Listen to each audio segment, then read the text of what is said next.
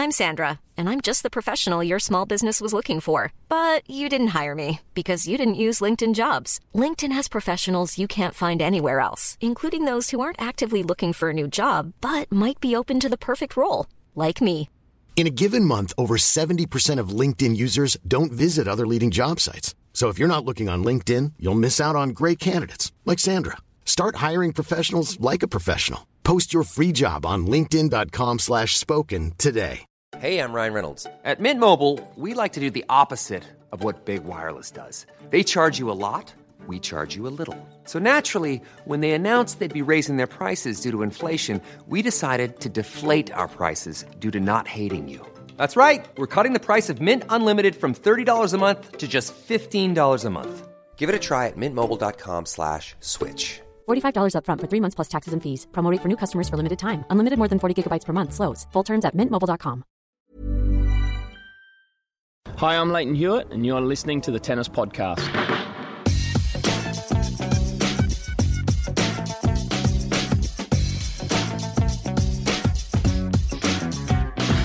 Well, hello, welcome to the Tennis Podcast on Women's Semi Final Day. We now know who is going to be part of Finals Day because moments ago, Serena Williams defeated Maria Sharapova in straight sets, and Garbiñe Muguruza is going to be her opponent because she came through a three set tussle against Agnieszka Radwanska to reach her first Grand Slam final. My name is David Law, part of the BBC Radio 5 live commentary team.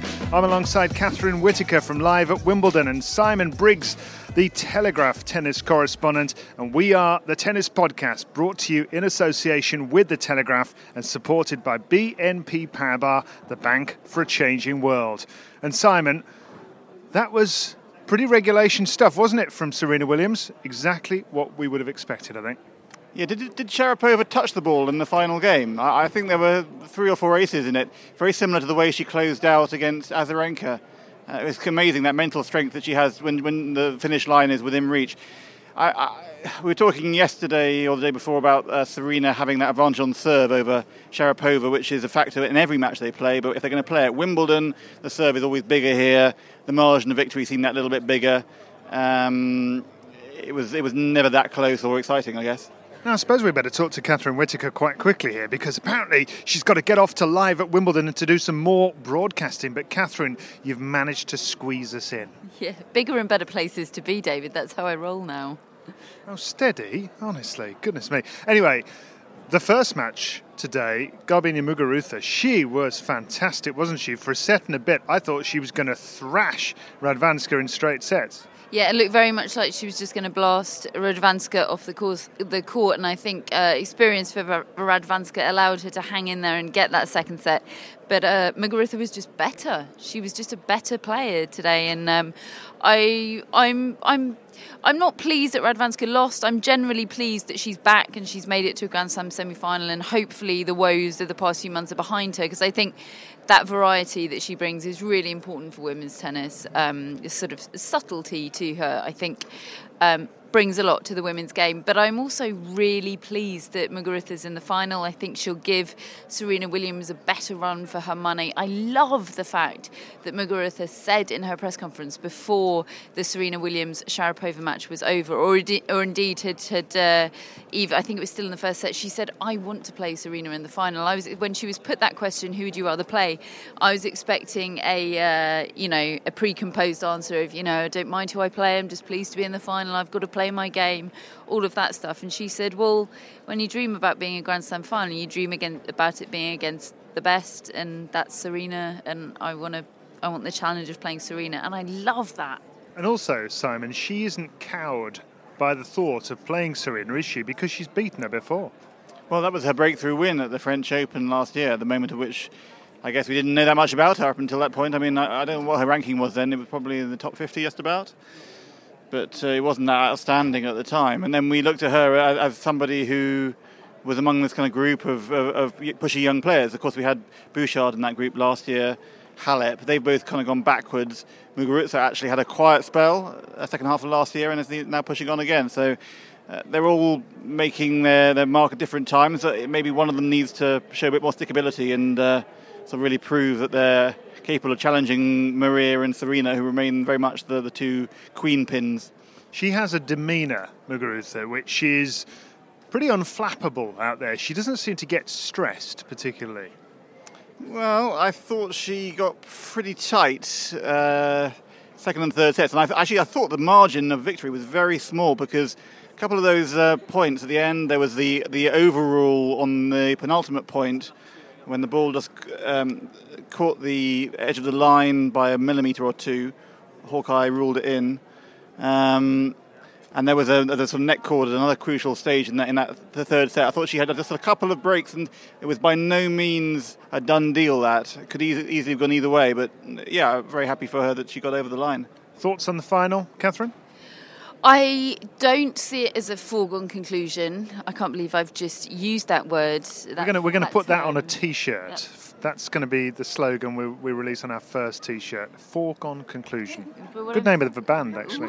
what I'm saying is, it's by no means a foregone conclusion. Of course, I expect Serena Williams to win that and beyond for the Serena Slam, which uh, is a taboo subject around these parts. Certainly, where Serena is concerned, she just, I mean, she shuts those questions down before they've even come out of the interviewer's mouth, doesn't she? Um, but I do. I, I, was Mats Wilander was just being asked about this on live at Wimbledon, and he said he expects Muguruza to play pretty close to her best. He said he doesn't see the fact that it's her first final in the occasion, etc., being too big a factor where Muguruza is con- concerned. So I do expect a good match, and I expect Muguruza to challenge Serena, but I expect Serena to win in the end. Now, we've got the men's semi finals tomorrow. Catherine, before you have to head off, we better chat to you about that quickly, hadn't we? First of all, we now know it is going to be at, uh, well, the first match on court will be Djokovic up against his opponent. Who's he playing? I can't even remember now. Richard Gasquet. Oh, yeah, he beat Wawrinka, that's right. And then it's uh, the, the Andy Murray against Roger Federer match. What, what's happening? Oh, don't make me predict that. Can we start with the first one? Because I feel uh, an awful lot more confident about that one. I don't even know who's in it. yeah, so I'm already a step ahead of you. I think, I think Djokovic is. I, I, give Gasquet fairly minimal chance in that one. I'm afraid. Um, I think he's done awfully well, which sounds as that was coming out of my mouth, it sounded really patronising because saying he's done awfully well suggests that he's sort of exceeded his talent in some way. Of course, his talent is such that he should be reaching uh, Grand Slam semi-finals. But the fact, the fact is, he's 30 now, and he has developed a bit of a reputation as unfulfilled potential and somebody who uh, doesn't respond well to the big moments. So I'm really pleased that he's he's uh, defied those expectations of him. But I don't see him having enough physically or mentally to take on the world number one tomorrow. Second one. Oh crikey! Uh, it's it. I mean, I should toss a coin for this really because I, I am predicting Murray to come through it because I think Federer just has not been tested uh, in anything like the way that Murray will tomorrow. And I just love the way Murray is playing. I think Murray is completely in the groove of. Uh, beating serve volleys at the moment, and uh, Federer is serve volleying more than ever before. In fact, it would be very interesting to see if Federer draws down his tactic of serve serve volleying.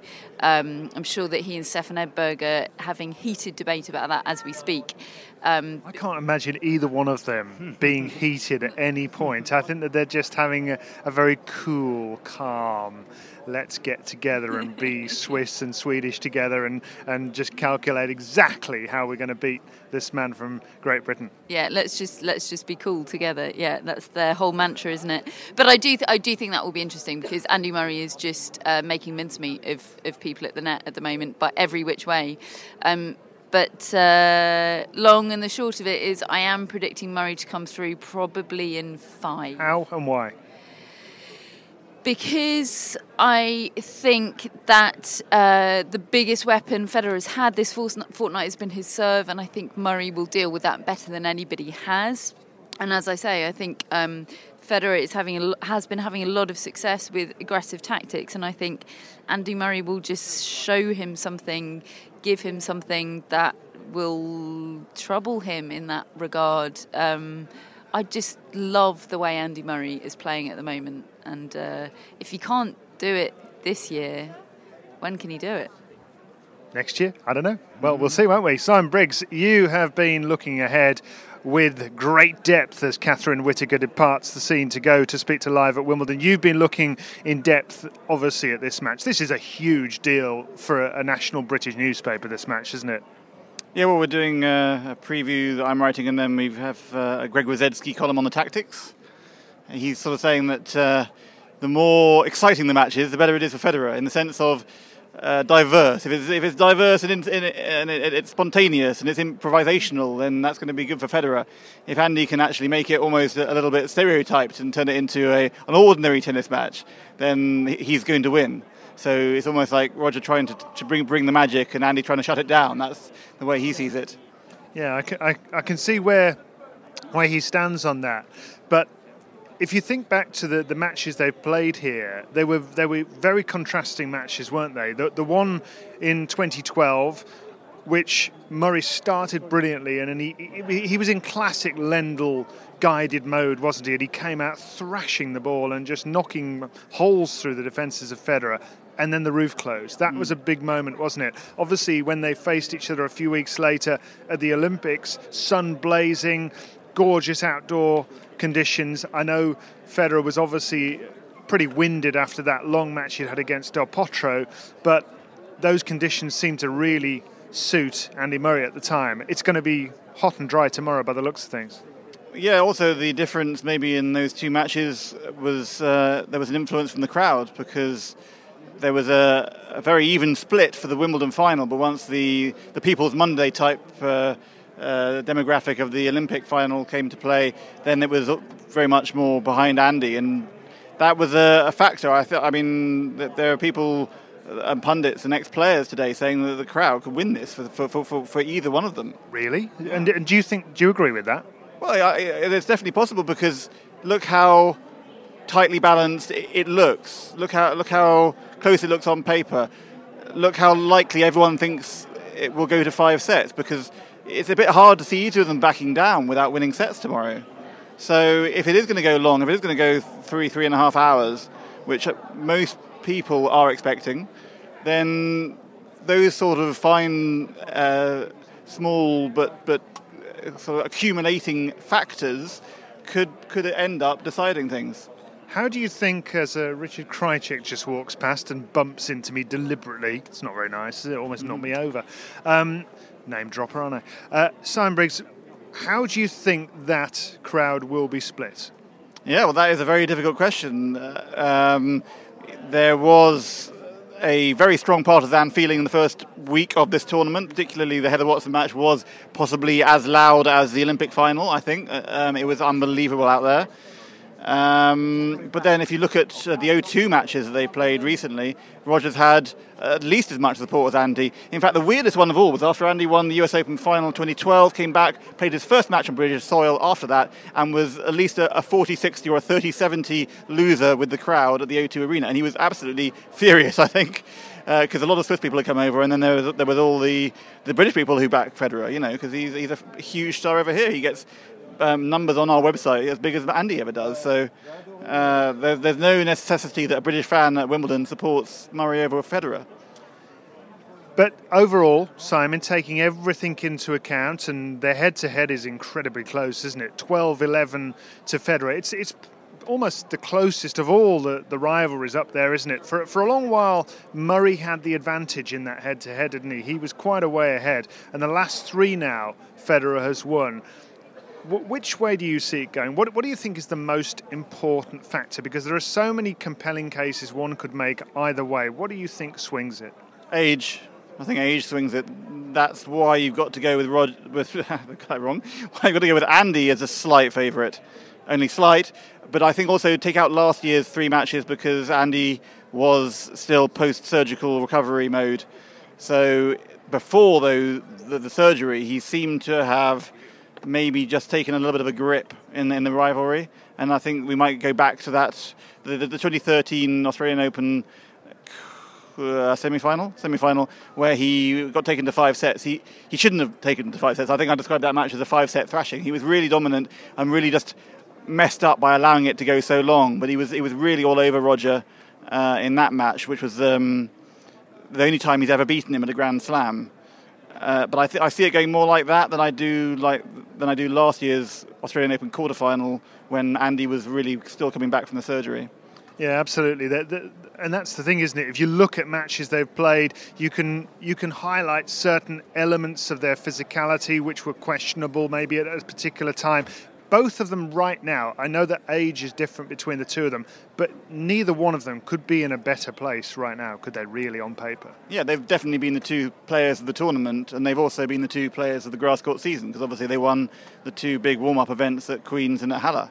So these guys have been making the running, and Novak, although it's still the bookmaker's favourite, um, he's not necessarily inspired anyone with his with his form thus far. I mean, that doesn't mean he won't win the title, but uh, they are both in great nick. And it's it's a it's a clash of, of, of, contrasting styles, which is always good to watch. It's going to be riveting, and but I guess if you take Greg's point of view, then we hope it won't be too riveting. Because if it's too riveting, it probably means that Roger's winning. so we're going to read a Greg Rusedski chapter and verse on what he thinks will happen in the Telegraph tomorrow. We'll read your thoughts. What else have we got to look forward to in the Telegraph? Well, hopefully a little bit on the doubles match, which is just beginning with uh, Jamie Murray in action, and then there's also the uh, the women's uh, semi-finals reports. Um, I don't know. We, we I, I, tried to get a little bit in about Bernie Ecclestone trying to buy Wimbledon. Um, whether or not that's made the paper, I don't know. There was a, a, little tidbit that came out of Ion Tiriac this morning being awarded the international prize by the Lawn Tennis Writers Association, giving a long speech in which he mentioned that he sat here in the late 90s watching Ivanisevic play with Bernie Ecclestone, and Ecclestone said to him, We should buy this tournament, you know. 600 million, you and me. nice idea. Apparently, uh, Ecclestone uh, admits now that they never actually bothered putting the offer in, but uh, if they had, I'm not sure the England club was selling. It's a great line. Well, it is an absolutely glorious day, isn't it? We're stood here in the sunshine at the moment on the, the balcony where the press assemble and overlook the crowds that are milling around because it's only, only just before six o'clock here in the evening and things have finished pretty quickly today because of that straight sets victory for Serena Williams over Maria Sharapova. As Simon said, the doubles is going on at the moment. Jamie Murray trying to reach the final of the doubles here for the first time. Of course, he made the mixed doubles final eight years ago. And goodness me, could it be a British double of Jamie Murray? In fact, a Murray double of Jamie Murray in the doubles final and Andy Murray in the singles final. We will find out tomorrow and later today, of course. We'll be bringing you our reaction to Andy Murray against Roger Federer. We'll bring you our reaction to the first of the semi finals, which features, of course, Richard Gasquet against Novak Djokovic. Those matches taking place on Friday. But for now, from us on the Tennis Podcast, brought to you in association with The Telegraph and supported by BNP Paribas, the bank for a changing world, we'll say goodnight and we'll speak to you tomorrow.